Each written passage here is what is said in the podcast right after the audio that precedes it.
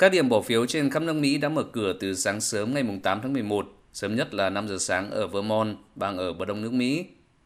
Các cử tri bỏ phiếu thông qua hình thức trực tiếp hoặc qua bưu điện và gần một nửa số bang ở Mỹ cho phép người dân đăng ký và bỏ phiếu ngay trong ngày bầu cử. Điều đó có nghĩa các lá phiếu qua bưu điện, mặc dù tới sau ngày bầu cử vẫn hợp lệ nếu có dấu bưu điện ngày 8 tháng 11. Cuộc bầu cử năm nay có ý nghĩa khá quan trọng khi sẽ quyết định cán cân quyền lực giữa hai đảng trong Quốc hội, qua đó định hình đường lối, chính sách của Mỹ trong hai năm tới. Sau đây là ý kiến của một số cử tri Mỹ. Tôi cho rằng cuộc bầu cử năm nay rất gây tranh cãi, đặc biệt khi từng có những phát ngôn rằng cuộc bầu cử năm 2020 bị đánh cắp.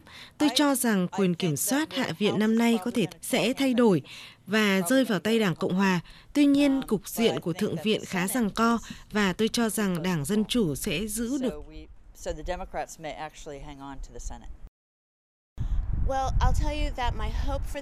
Tôi hy vọng người dân sẽ bầu ra những người có trách nhiệm, hiểu hiến pháp và luật pháp và làm những điều đúng đắn cho người dân Mỹ thay vì chính trị đảng phái.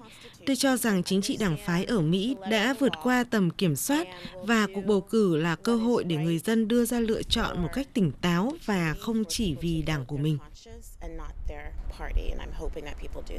Cuộc bầu cử giữa kỳ năm nay sẽ bầu lại tất cả 435 ghế hạ nghị sĩ, 35 trên tổng số 100 ghế thượng nghị sĩ và 36 thống đốc bang và hàng loạt các quan chức chính quyền địa phương.